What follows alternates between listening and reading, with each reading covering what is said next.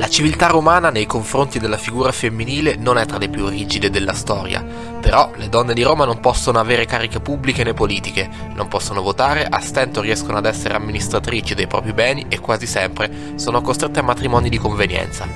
Eppure alcune donne di Roma riescono a conquistare il potere, lo fanno sotto traccia, sfruttando le armi che hanno a disposizione, due in particolare, la furbizia e il fascino.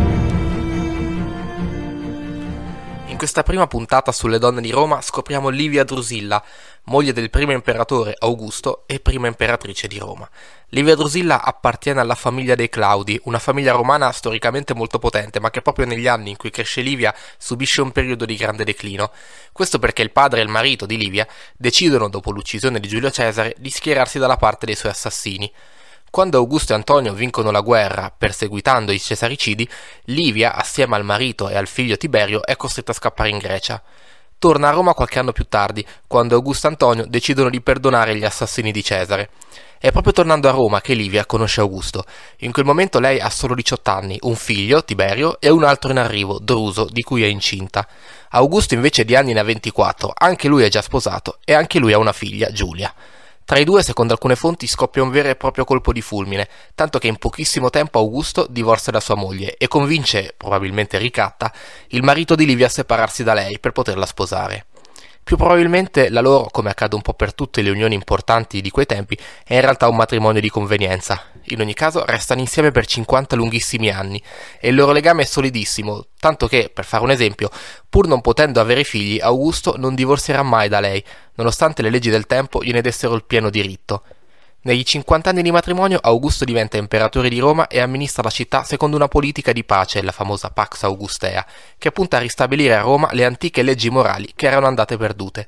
In quegli anni Livia è la sua fedelissima assistente, tanto influente da consigliare il marito in moltissime questioni, finendo per diventare amministratrice in prima persona del potere romano. Livia incarna il ruolo della perfetta matrona romana. È una donna estremamente intelligente ed estremamente concentrata sui propri doveri e obiettivi. Un esempio è il momento in cui muore il suo secondogenito, Druso. Livia si reca in Grecia presso un filosofo per imparare a interiorizzare il dolore ed evitare così di perdere la concentrazione durante l'esercizio della sua vita pubblica.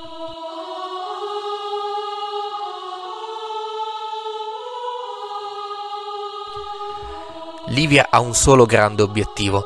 Sa benissimo che in quanto donna non potrà mai diventare ufficialmente imperatrice, ma quello che può fare è assicurare il potere ai suoi figli ed in particolare a Tiberio, visto che Druso, il secondogenito, morirà giovane. Tiberio è un ragazzo molto particolare, introverso, scorbutico e spigoloso, ma è molto intelligente e preciso. Sono queste caratteristiche infatti che Livia usa per proporre la sua candidatura al marito Augusto. Augusto in realtà, proprio per la spigolosità del suo carattere, non ama Tiberio, lo considera infatti ultimo nella lista dei suoi possibili successori, dietro ai numerosi nipoti e figli adottivi di cui si circonda in mancanza, come abbiamo visto, di eredi diretti. Il caso vuole però che tutti i suoi possibili successori muoiano uno dopo l'altro. C'è chi dice, probabilmente a ragione, che Livia abbia messo lo zampino in più di una di queste morti, proprio per spianare la strada al figlio. Quando Augusto muore, Tiberio di fatto è l'unico possibile erede, e infatti Augusto nel suo testamento ci tiene a specificare come l'ereditava dal figlioccio solo ed esclusivamente in mancanza di altri eredi, non un grande attestato di stima, insomma. Con la salita al trono di Tiberio, Livia realizza il suo grande sogno, dare il potere massimo alla propria famiglia, la famiglia Claudia, che infatti regnerà a Roma per i successivi 50 anni circa, fino alla morte di Nerone. Eppure, sotto Tiberio, Livia non gode dello stesso prestigio di prima. Tra i due il rapporto è sempre stato complicato fin dall'infanzia.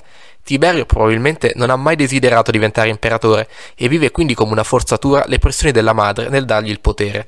Inoltre, una volta imperatore, Tiberio risente dell'eccessiva influenza della madre, tanto che le impedisce di ottenere il titolo onorifico di madre della patria e non si reca nemmeno a farle visita quando si trova sul letto di morte. Sarà l'imperatore Claudio qualche anno più tardi a darle il titolo di madre della patria, elevandola tra le più alte figure della storia di Roma, come mai nessuna donna prima di lei era riuscita a fare.